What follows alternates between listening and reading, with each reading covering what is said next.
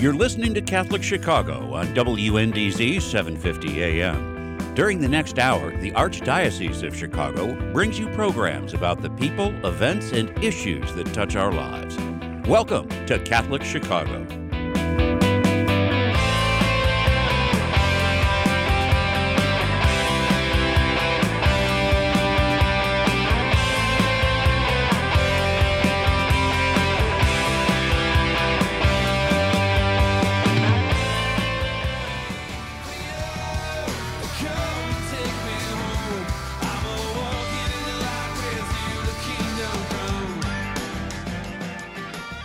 Welcome to On the Way. I'm Beth White, your host this morning, and today we are coming to you from the Chicago area, from the Office for Evangelization and Missionary Discipleship. We're going to be talking about racial issues in Chicago and the Black Catholic Initiative. And first up, we have Clarissa Alhentera, if I say it right. And Clarissa is from the Office of Lifelong Formation. Good morning, Clarissa. Good morning, Beth. How are you? Good. Did I say your last name right? I don't use your last name much. You do. It's also weird because I'm on the other side. Usually I'm in your seat, so this is what it's like to be on the other end of a radio program. There you go. So welcome. Yes, you must hear her on another Wednesday during the month, right? Yes. Yeah, there's, all of us are, part of the Wednesday crowd. So we're going to change seats at one point, right? So, yes. So Clarissa is, she is a colleague, and she has, I want you to speak a little bit about this year and what this has been for you in terms of the racial awakening, as it were, that we've been going through this past year. Wow, I love that you cut right to the chase. That's really interesting because I could give your title, but that doesn't really have anything to do with the topic that we're talking about today. It's April. Yes. And we are. It's really been quite a year. I mean, yes. April in a sense is a lot of us are familiar with how the summer's events unfolded with. The killing of George Floyd, yes. The racial unrest that has proceeded in our country, but also... And we're in the midst of the trial now, right? So yes, we're definitely in the midst of the trial, but also, as a Filipino American, I think one of the things that I've witnessed, just in the Asian American community is the amount of Asian American violence that has also been occurring. And so I think, to sit on this side, thinking about what the year has been like, I think, for ministers, especially ministers of color in this space, it's really been a year. It's been an eye-opening year as we've become aware, just fully aware, both as a society and I think as a church, as to, how we are called individually to respond. What does it mean to support different communities, especially if that's not a community we identify with, but also, through who we are as disciples, what is it? How's our personal call? We talk a lot about conversion and transformation, especially in the context of the racial justice journey. And so if we're called as a disciple to kind of transform and be part of the solution and be part of the healing, how are we responding both as part of our families and who we are? And so it's been a year of learning. It's been a year of struggle. It's been a year of pain, especially I believe in some communities, but it's also been a year of thinking, more inclusively, like the church has to be part of the solution and let's start to think of our role in that.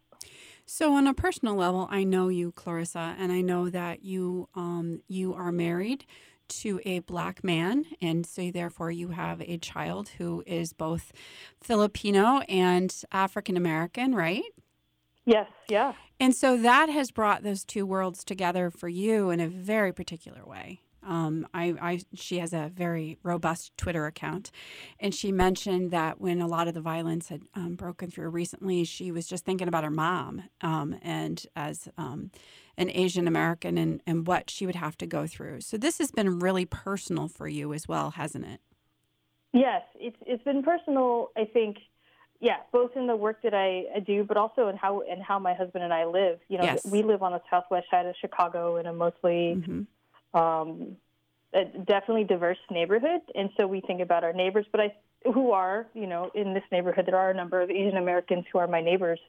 But I think during the week of Holy Week, there was an attack on a 65-year-old mother, a Filipino American mom, who was headed to services during Holy Week and, you know, brutally attacked in the middle of the day. And I think that definitely hit me at a core of, like, that's my mom, that's my auntie, that's, you know, every Filipino American elder I know on the Monday of Holy Week looking for God's grace's first thing. And so that is also where some of the pain is of, as a Filipino American woman, living in, you know, living among other Asian American neighbors. I definitely think about, you know, how, you know, what does this look like in our families, but also like just the pain of, you know, experiencing the collective trauma and the collective violence that, you know, that has been happening throughout our nation over, you know, even before some of the anti-Asian violence began occurring, probably most, you know, in the more recent months. But if we think back to the beginning of the coronavirus. Oh, absolutely. The language. And the language and the hatred, you know, especially if they're definitely interested Chinatown. Here in Chicago. And so I think of that, too, when we talk about some of the racial injustice of, like, what is, you know, if we take the different lenses. So it's been very personal. It's been hard. My husband and I talk a lot about how we as parents we're very lucky that we belong to a parish that we do talk a lot about racial justice issues, both with other families, but also, like, the parish is kind of leading in that way. And so we feel I think this time has really drawn us closer to our parish because the people who look like us are also experiencing that same pain and that same anger that, you know, is often associated with some of this. So Clarissa is a minister in the church, and she has also turned, excuse me, all of that pain and sadness into action. And so you were invited to teach a class this summer, right? Yes. Yeah. This coming July, I will be teaching a one-unit week-long class at the Boston College School of Theology and Ministry. It's exciting. Yes. Yeah. It's really great when your alma mater reaches out and says, would you like to do this? And so I'm honored to be teaching that. But the class is anti-racist ministry in a Catholic context. And when they asked me to teach this class, it was probably late summer, early fall. And so we were a couple months out of, you know, a lot of the racial unrest that had kind of really bubbled up. And I was really giving a lot of thought of, like, well, how would this really look like in a very practical setting? And I think some of it was, you know, I look at the other Catholic speakers who are talking a lot about this, and I think about Father Brian Massingale, Dr. Tina Well Pratt, Shannon D. Williams, and I'm thinking, wow, I mean, this is, like, such a great topic and a way to engage in this work. And, you know, how does my voice also help the context where we are in terms of Chicago, the Midwest, but also, you know, how does my voice as an Asian American woman also kind of lend its expertise and its wisdom into this conversation? And so I'm going to interrupt you because we have to go to a commercial break, but we will hold tight to that thought and we'll be right back.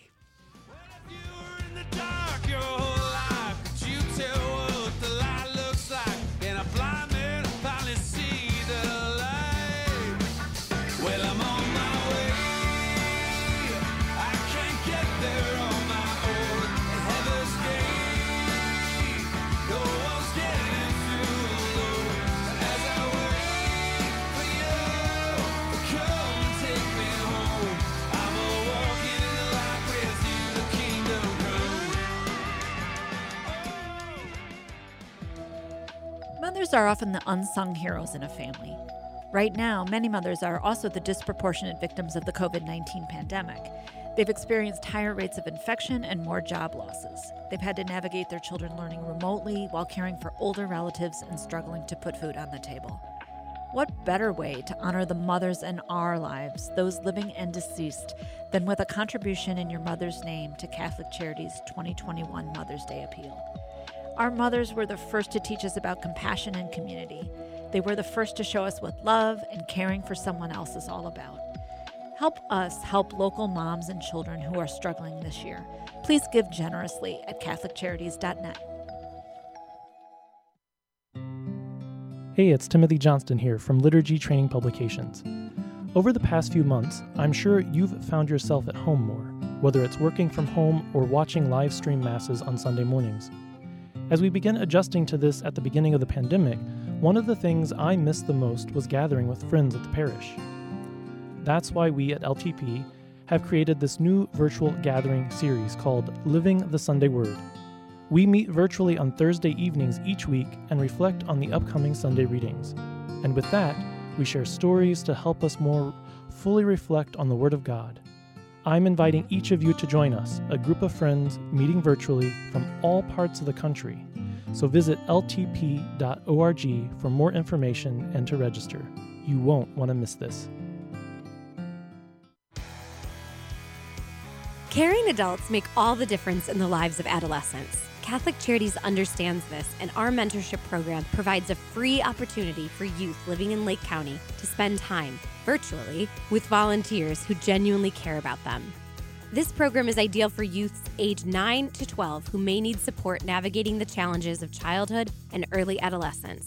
Our amazing volunteers serve as friends and role models who help youth recognize their strengths and empower them to reach their full potential. Catholic Charities conducts a thorough background check on every volunteer, and our program coordinator closely monitors and supports each relationship.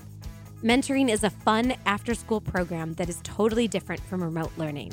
Virtual group sessions help youth enjoy fun activities with their peers, too.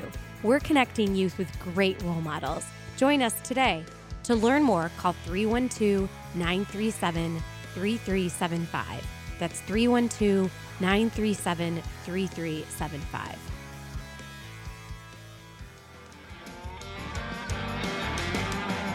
Can a dead man come back to life? Welcome back to On the Way. I'm Beth White, your host this morning, and I am speaking with Clarissa Alhentera, who is from the Office for Lifelong Formation. And we're talking a little bit about this year of unrest and how Clarissa has really been able to put some energy into coming up with, at least in her part of the world, some solutions for that. So she was asked by Boston College to put together a course this summer, and we were just speaking about it before the break. So please continue, Clarissa. Sure. Yeah. No, thank you. So the class title is Anti-Racist Ministry in a Catholic Context.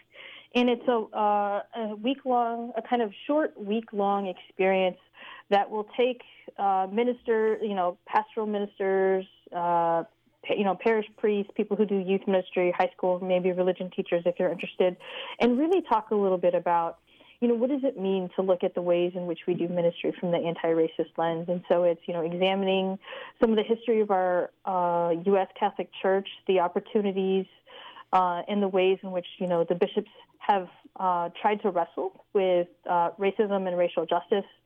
We're going to talk a little bit about, the self-lens, like both as a minister, how to care for yourself in this work, especially if you're a minister who identifies as a Black, Indigenous person of color. And then the last part of the class, we'll really think about, as the students coming into the class, where in their world do they see themselves as part of the solution? And so if you're a teacher, that might look at, how you are instructing your students, the assignments you craft.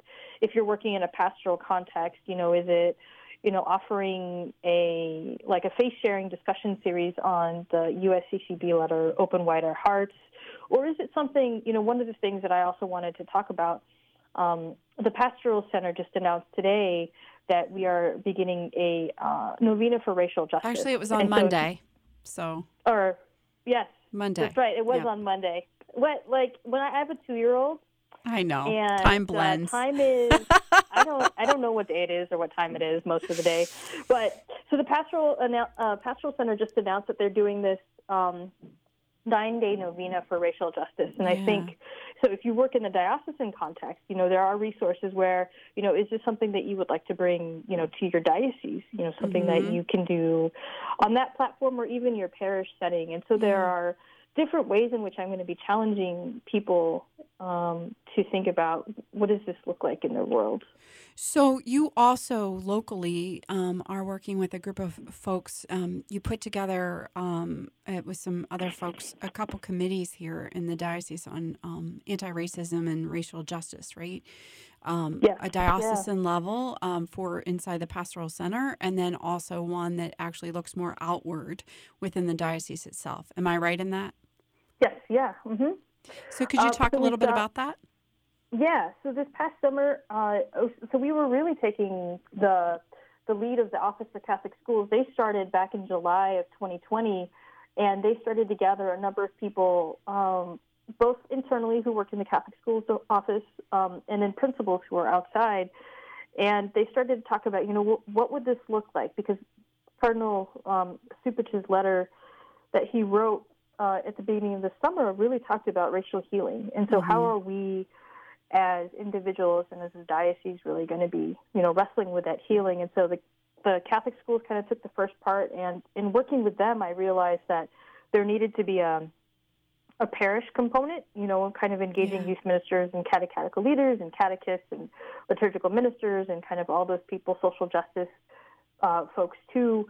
And then what I think is so telling, especially when we talk about Renew My Church and the idea of renewal, is that, you know, a lot of that renewal, like we as a pastoral center have to engage in, and how do we model, you know, that renewal, but also how do we model that transformation? Yeah. And so I started really giving some thought to myself and others, thinking about, you know, how do we do this internally? And so we created the what's called the Racial Justice Circle.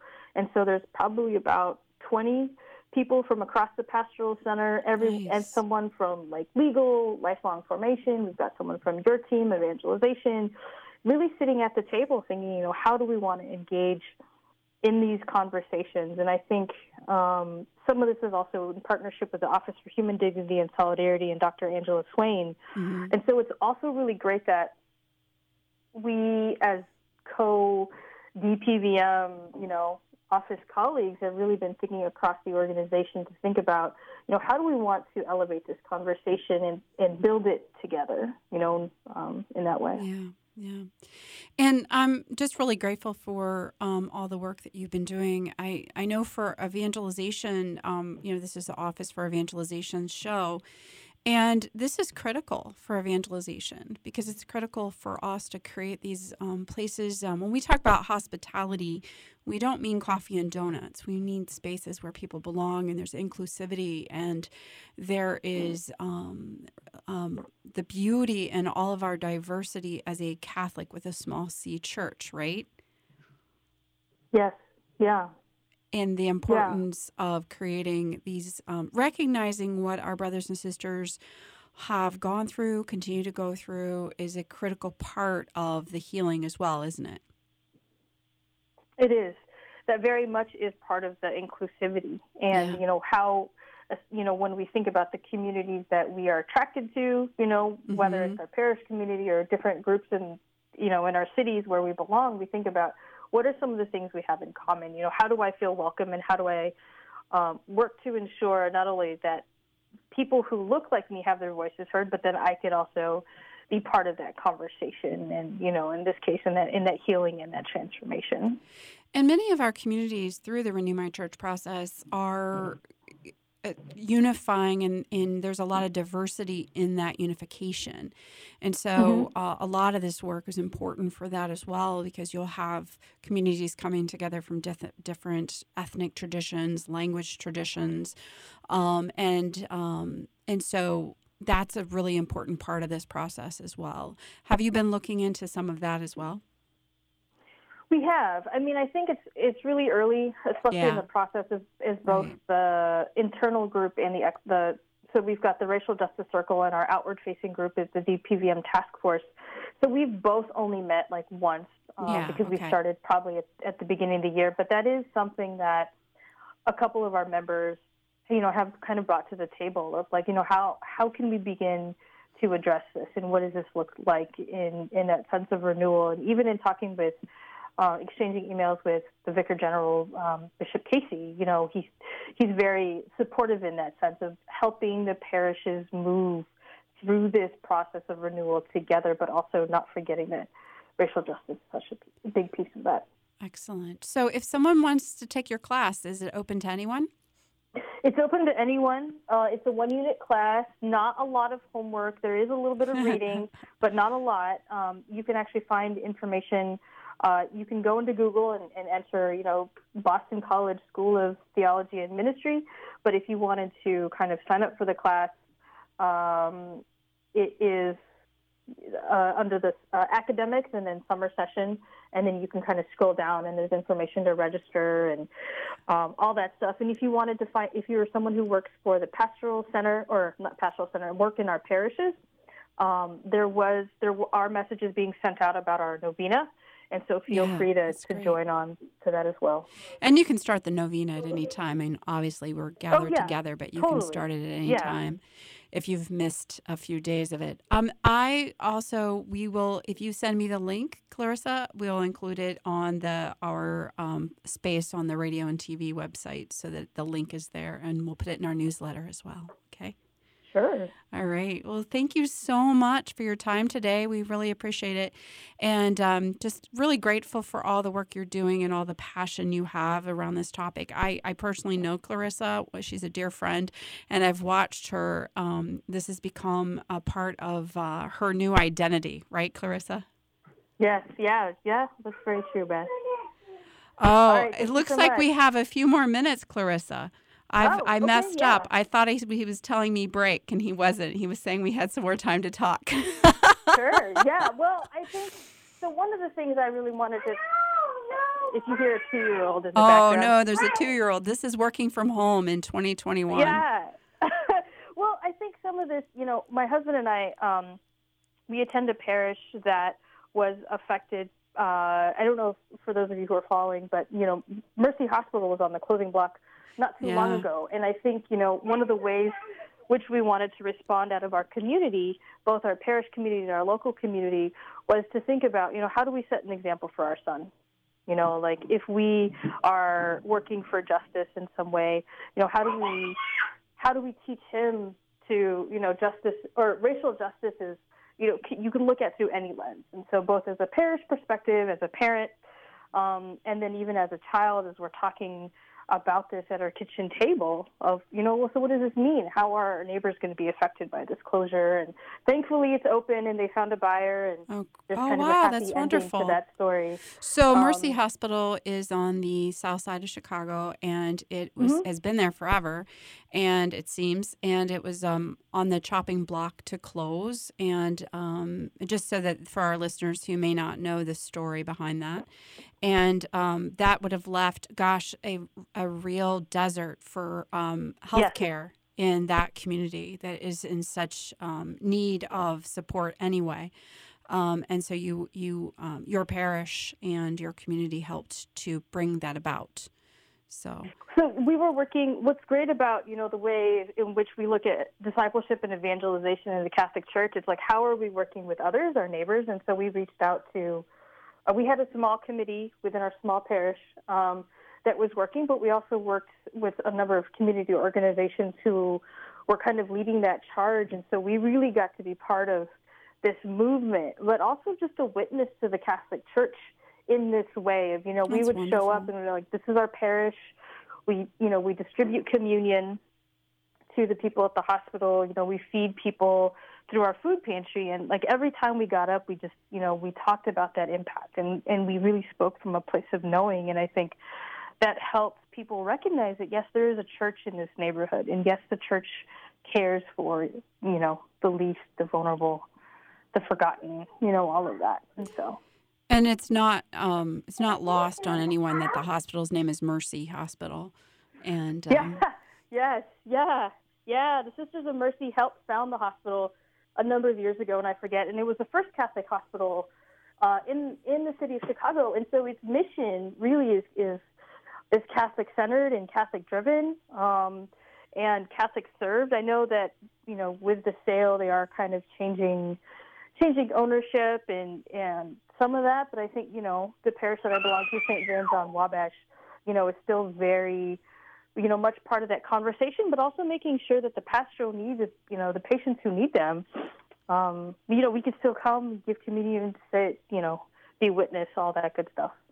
So if, for our listeners, they can take the class, they can get involved in the novena, but are there anything, what else could we do to help educate ourselves to, it was interesting, you know, having, someone was mentioning that they were watching Mass at the Vatican, and it's American, or over in Rome, and it's American parish over there, and they were praying to end gun violence in the United States. And she said she was really struck by that because she's not sure of how many parishes in this diocese pray for that. Mm.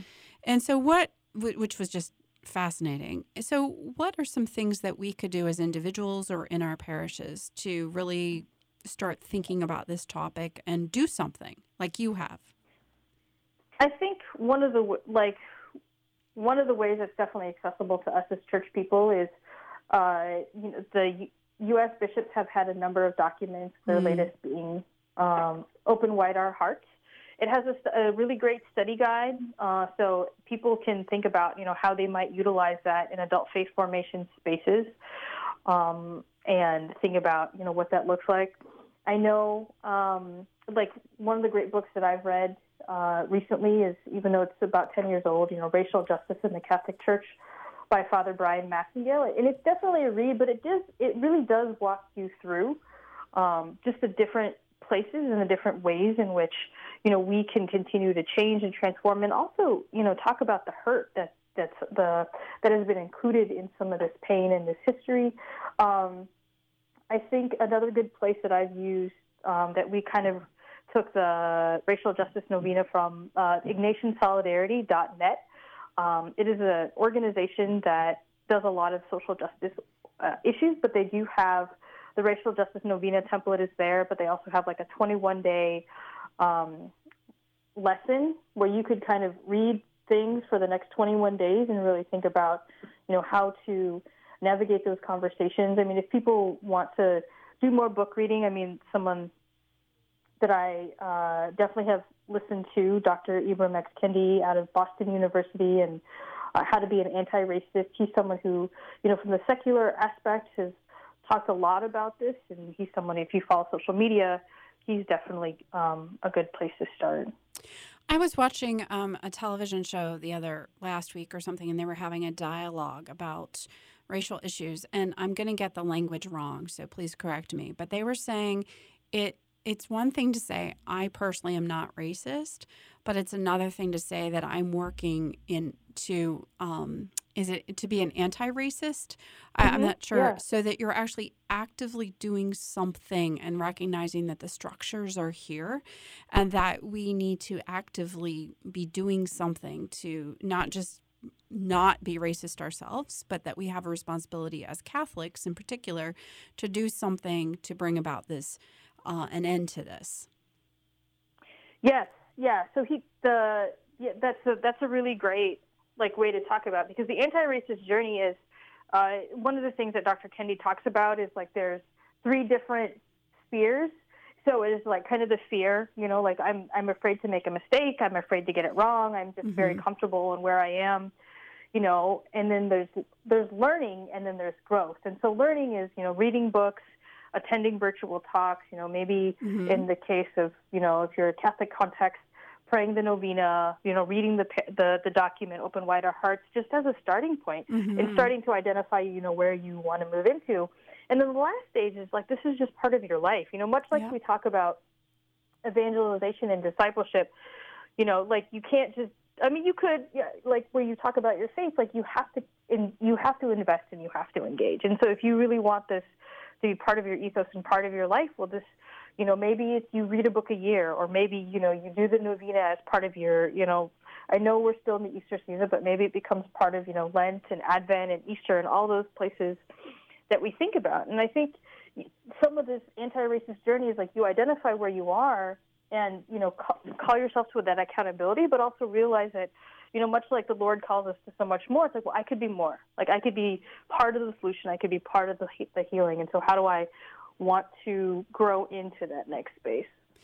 Well, thank you so much for your time today, and thank you to your son for sharing you with us this morning.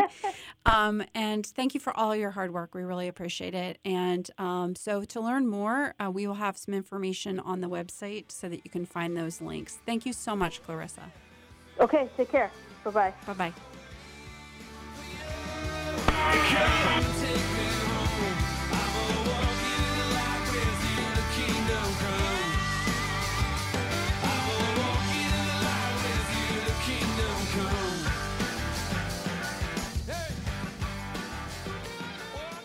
Catholic Charities' After Supper Visions program offers guests of our Tuesday night supper the opportunity to learn the art of photography. These talented guests, who are often experiencing homelessness, are offered disposable digital cameras, and they work with volunteer professional photographers to learn the basics of taking photos. Then the artists go out and capture images on film of anything they find to be beautiful or interesting in the world. Their photos are amazing. Visit AfterSupperVisions.com to learn more about the artists and their artwork. Follow us on Facebook, Twitter, Instagram, and LinkedIn too. At After Supper Visions, we are developing film, talent, and hope. The cemetery ministry is a core ministry of our Catholic faith tied to the corporal works of mercy. It's comforting to know that our Catholic cemeteries are caring for the remains of our loved ones awaiting the resurrection. There are 44 Archdiocese of Chicago Catholic cemeteries willing to help you in your time of loss. Call 708-449-6100 or visit CatholicCemeteriesChicago.org. Catholic Cemeteries, serving the Catholic community since 1837. Catholic Charities Schreiber Center for Human Services is now open in Round Lake. Due to the pandemic, we are limited in the number of in-person programs that we currently can provide. However, a food pantry is open twice a week, and a Wednesday night supper is held with to-go meals every week. A wide range of senior services are now offered as well. If we can assist you or someone you know, please call us at 847-546-5733. That's 847-546-5733. Before, during, and after COVID-19, Catholic Charities is here for you.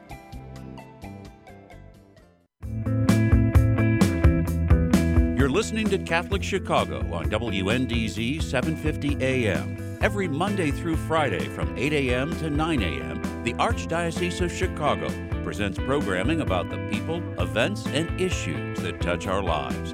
Thanks for letting us be part of your morning. Now again, Catholic Chicago.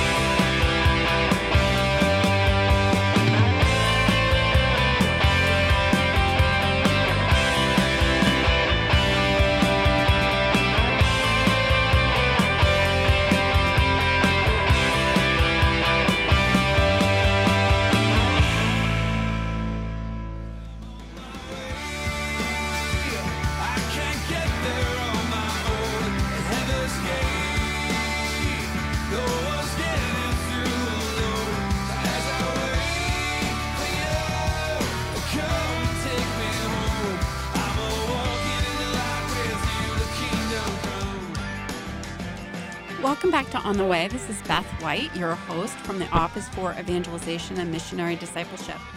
So thank you very much for joining us for this conversation this morning. So we have up next Cliff Barber, and Cliff is the Chief Strategy Officer for Renew My Church, and he's the Director of the Black Catholic Initiative. So good morning, Cliff. Good morning, Beth. How are you? Good. Thank you so much for joining us. We just had Clarissa Alhentera on, and she was talking about some of the racial justice and anti-racism undertakings of the Archdiocese in a class that she's teaching this summer at Boston College.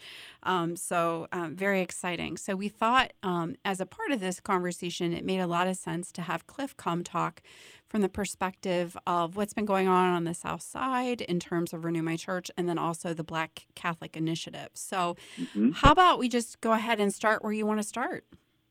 Yeah, well, first of all, thanks for having me, Beth. You know, I got up this morning, and I don't know why, but it came to my mind as I was thinking about what I might talk to you about. The theme of beauty for ashes came to mind, that famous quote from Isaiah chapter 61, just beautiful quote of kind of, and thinking about our transition from Lent, where we wore ashes and on our foreheads, but also, too, we were in repentance. But then with Easter and the risen Christ is the prospect of beauty, and that is the transition we're in the Black Catholic community. We've had a lot of darkness, a lot of death in the Black community largely, but also too in the Black Catholic community with our parishes, really over decades, and certainly through Renew My Church, we've had closings, we've had unifications.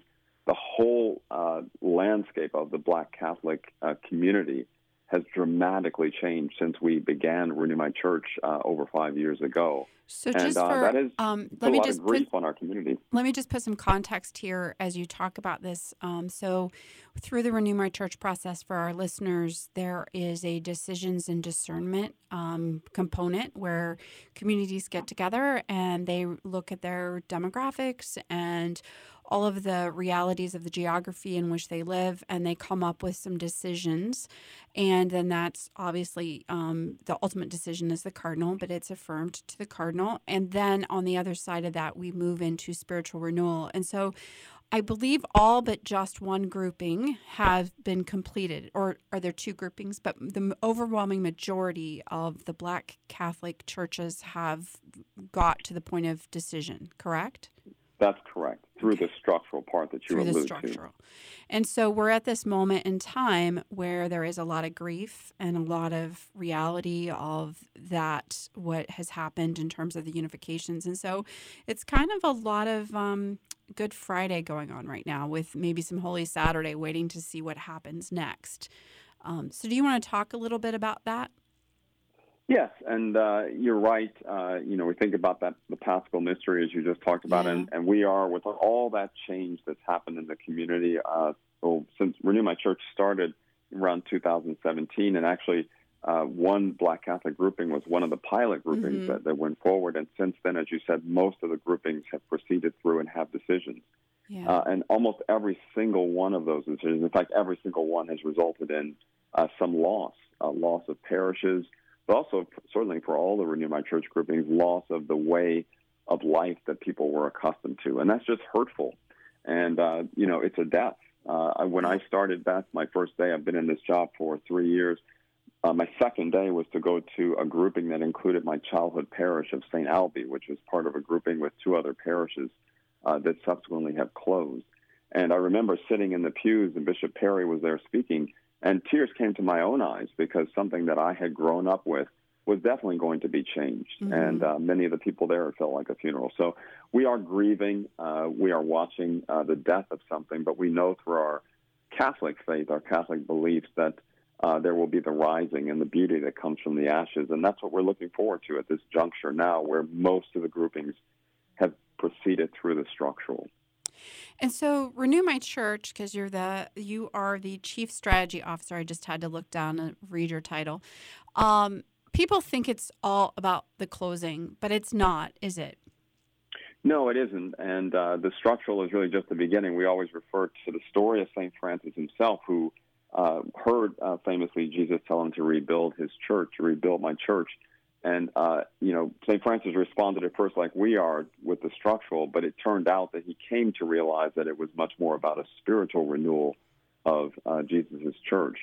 And for us, we're making a pit stop to do the structural changes. It may not seem like that because it has been long and hurtful, but it's only just the beginning of the renewal. The renewal is truly meant to be a spiritual renewal, a reawakening of our faith and our community, and a bringing back of people into the spiritual life and the full life of the sacramental life of the Catholic Church. And so our listeners know that I'm the Director for Evangelization, and evangelization is a critical part of the renewal process for the Renew My Church. And when we've looked at other places around the country, they might have gone through the structural changing, but they didn't lean immediately into the spiritual renewal component. And so I think that is our hope, is that if we can lean into that part and really put a lot of energy into the spiritual renewal, that we won't be closing churches again in short order the way that some of the dioceses have. Is that what we're banking on? That's right, Beth. And, it's a realization that we, like all of us in our own homes, we need a financial basis, a structure to kind of so we can live every day and make sure that the heat can come on and that we're warm enough and that we can eat. But actually, that is just the basis so that we can go out and be on mission. And as we're learning in our daily scriptures now, so beautiful in the lectionary, our readings, the Acts of the Apostles, those early apostles, they didn't have big buildings. They just were inspired by the risen Christ, and they went out and spread the good news. We do have big buildings that cost money, and we have to make sure that we can care for those buildings properly, so that we can do the mission like those early apostles. And you talked about in your office, that is what we're called to do, is to be on mission, to go out into the world and make disciples. But we have to make sure we have our house in order, and that's why we had to start with the structural. And as you alluded to, some other dioceses kind of did the structural and stopped, and maybe said, oh, we'll get to the renewal later. But, if we stopped with the structural, we may just have to come right back to this again. We're only going to avoid this problem of having to close and shrink when we're able to grow the church properly, and that comes through spiritual renewal. And sometimes the scripture tells us that you have to prune in order to bear new fruit, right? So that you actually, because as we know in agriculture, if the vine isn't producing, it's actually drawing from the actual health of the roots. And so it's really important to sometimes, as hard as that is, the pruning can actually bring about some new life. And I know my mom would always, in the spring when she was alive, she would cut back all these houseplants, and it would freak me out. And then you'd see this incredible growth come from them the next spring. Right. And it's whoa, and they would get thicker and stronger and more beautiful. And so tell me a little bit about what's on the horizon with the Black Catholic Initiative, or maybe just speak to our listeners about what the Black Catholic Initiative is first. Right. That's a great question. And it's been a little different in its history, the Black Catholic Initiative, but is one of the ethnic ministries of the Archdiocese of Chicago. There's one for other ethnic communities as well, and each one is a little different. Mainly what they're meant to do, or what these ethnic ministries are meant to do, is to preserve and enhance what is unique about the spirituality of each of some of the unique ethnic communities in our diocese. And for the Black Catholic Initiative, that would be the primary goal, is to unify Black Catholics wherever they might be, whether they're in a specifically Black Catholic parish, which is predominantly Black, or whether they're a Black Catholic that's out dispersed in the diocese, whether they're from an African descent or African American or Haitian, all these different beautiful Catholic spiritualities coming together, and it's to preserve and enhance those, and really to build unity. There's a lot we do. We know that part of our Catholic faith is our focus on community and how we are one, unified community. And so this is the main purpose, is to unify and to build up the community of Black Catholics across the diocese. So you said something pretty important there that I just want to call out, is that I think sometimes we can, just like in the Latino community, we can do the broad strokes of, oh, Latinos, oh, Black Catholics. But the reality is Black Catholics is very diverse. So we have people from all kinds of countries from Africa in this diocese, as well as African American Catholics. And their experience of church is very different, isn't it? That's correct, and Afro-Caribbeans, and so the beauty of us, it's really so like the, across the United States is the fact that we can appreciate each other's differences, and but also, too, we can build on those and grow together. And that's what the Black Catholic Initiative, we're just relaunching this year, our goal is really to try to connect all those different variations in a way that we found some commonality, but we celebrate the differences. And that's always a difficult thing, isn't it? We try to do that across our diverse city, but we're trying to, in this little microcosm of just Black Catholics, trying to do the same thing and make sure that we uphold our differences but find our commonality. And, you know, there's only about 6 million Black Catholics. 6,000 Black Catholics. If we had 6 million, we'll be there soon if we keep working on missionary stuff. But we've got about 6,000 Black Catholics, and among those, kind of a smaller amount that actually attend Mass. So it's a relatively small group, but very active, very faithful, and we're stronger when we come together, because when you start to get a small number like that that's fragmented across the city, we end up not able to do as much as we could if we were brought together. Yeah. So one of the big objectives of the BCI's Black Catholic Initiative this year is to bring the 6,000 or so Black Catholics together, and with the hope that we can be stronger together. So we're going to take a break right now, and when we come back, let's talk a little bit about some of the ways that you're going to bring the Black Catholic community together to be stronger and to do some initiatives. Sure, great. Thanks, Beth. Well, I'm on my way. I can't get there on my own. Heather's gate. No one's getting through alone. As I wait for you to come and take me home, I'm gonna walk in the light with you, the kingdom grows. Oh. Mothers are often the unsung heroes in a family. Right now, many mothers are also the disproportionate victims of the COVID-19 pandemic.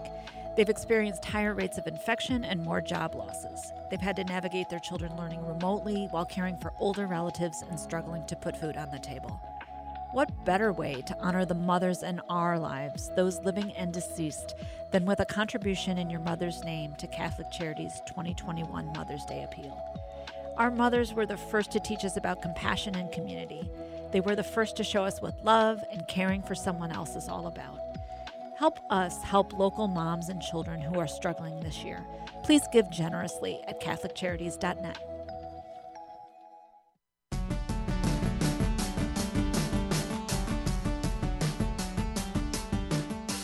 Hello, I'm Cardinal Blaise Supich. I got my COVID-19 vaccination, and you should too.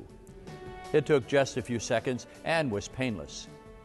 The Food and Drug Administration determined the new vaccines are safe and effective, and the Holy See, as well as the United States Conference of Catholic Bishops, has concluded getting the COVID-19 vaccine is an act of love of our neighbor and part of our moral responsibility for the common good.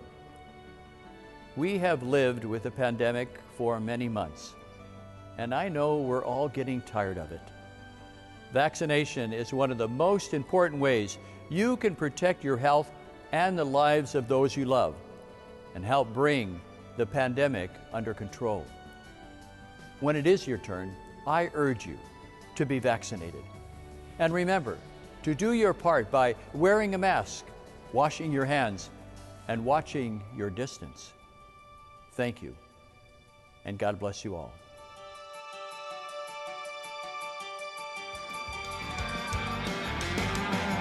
Can a dead man come back to life? Can a dead man come back? Welcome back to On the Way. This is Beth White, your host this morning, and we are speaking with Cliff Barber, who is the Chief Strategy Officer for Renew My Church and the Director of the Black Catholic Initiative. And we're sort of talking about how these two roles have come together at this particular moment with the ending of the decision and discernment in the Black Catholic community.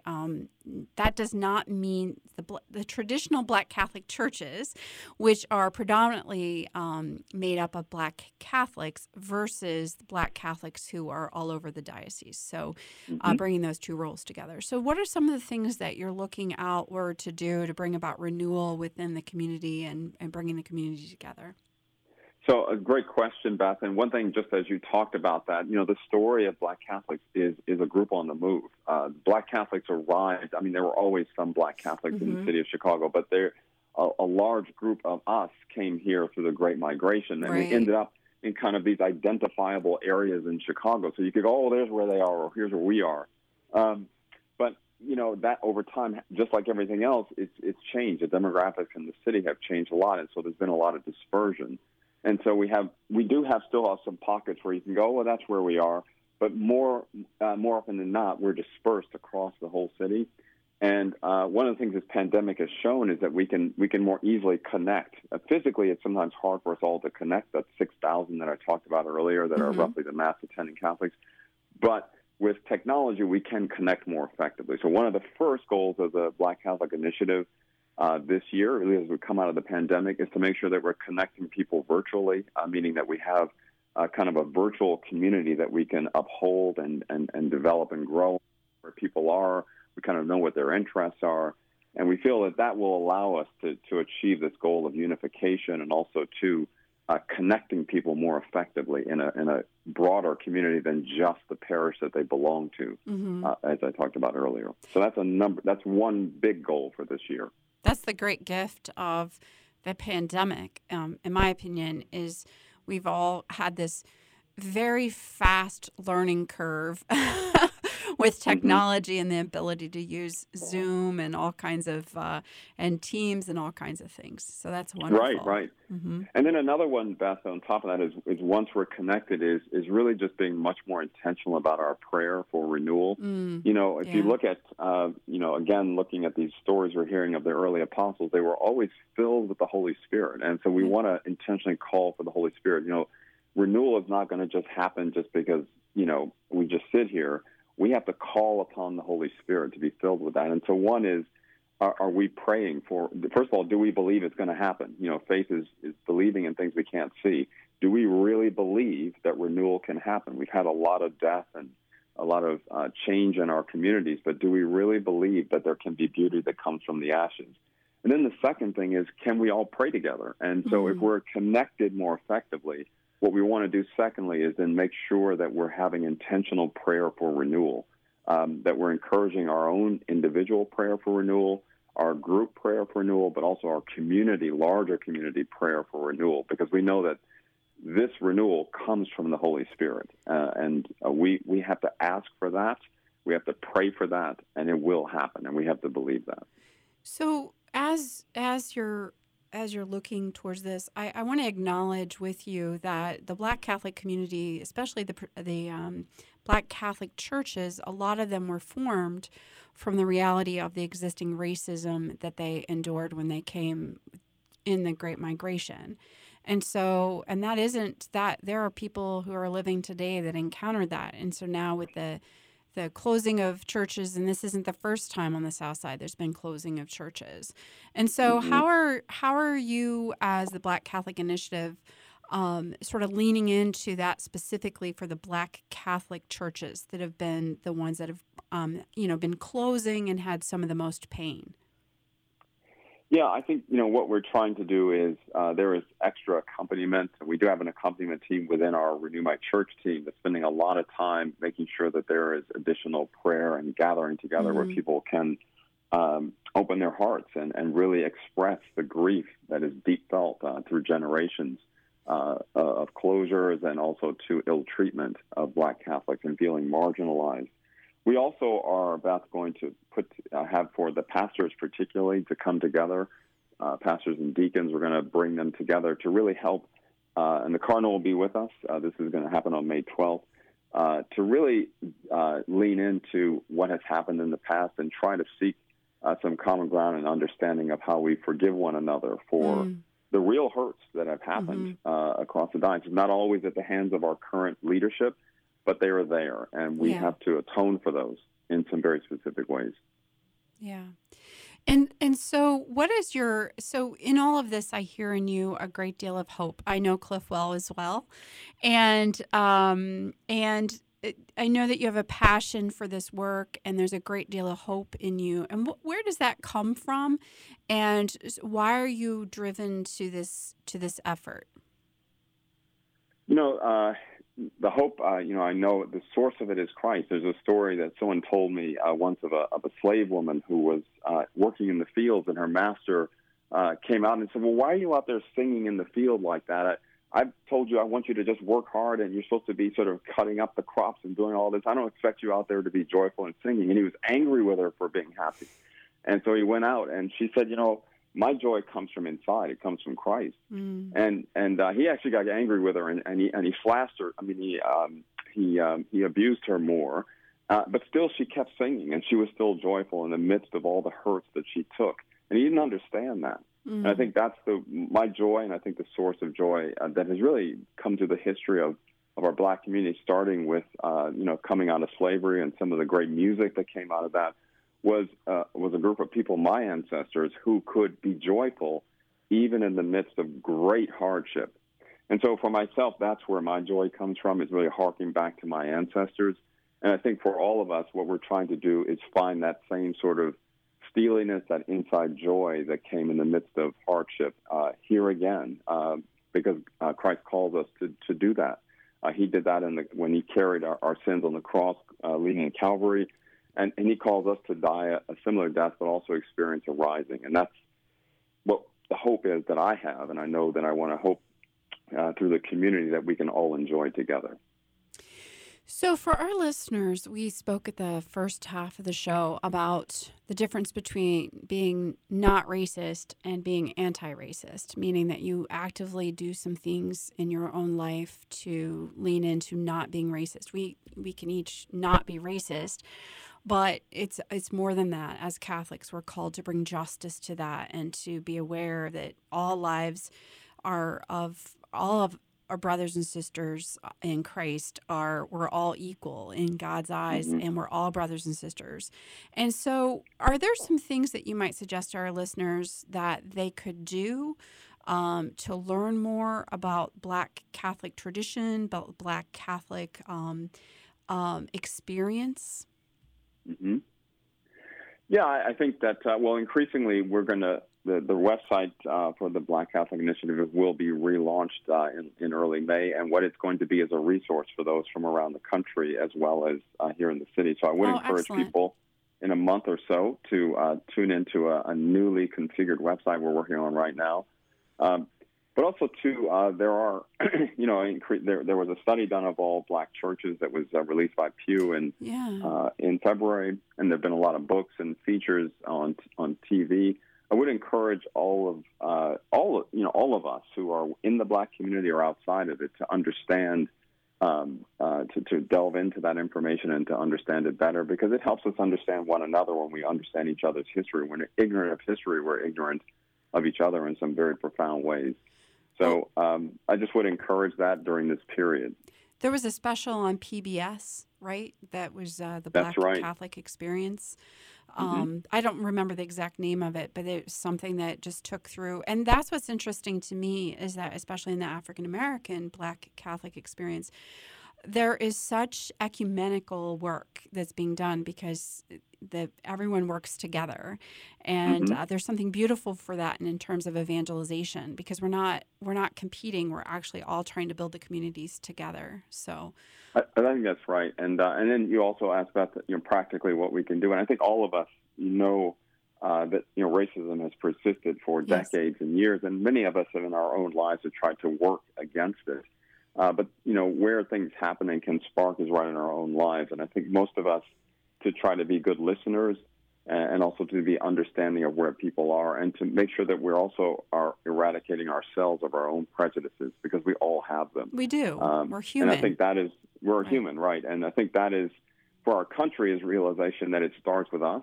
And we always want to point to the other person, the other group, but it does start with us and making sure that we have ourselves in a good place before we go out and try to change others. Right. So I just would encourage that. It's something that I think about every day for myself. With my own prejudices and my own misunderstandings about the other, is making sure that I'm working on myself first before I go out and try to change the others of the world. And that's the way that we really will see change, I think. Yeah. Well, thank you so much for being with us this morning, Cliff, to talk about this important subject. And we will be sure to, once your website is launched, we'll be sure to have a nice broad link in our newsletter as well as on our website for our listeners to be able to hear more about that. So thank Wonderful. You so much. Thank you, Beth. Have a blessed day. You too. Thank you. Bye.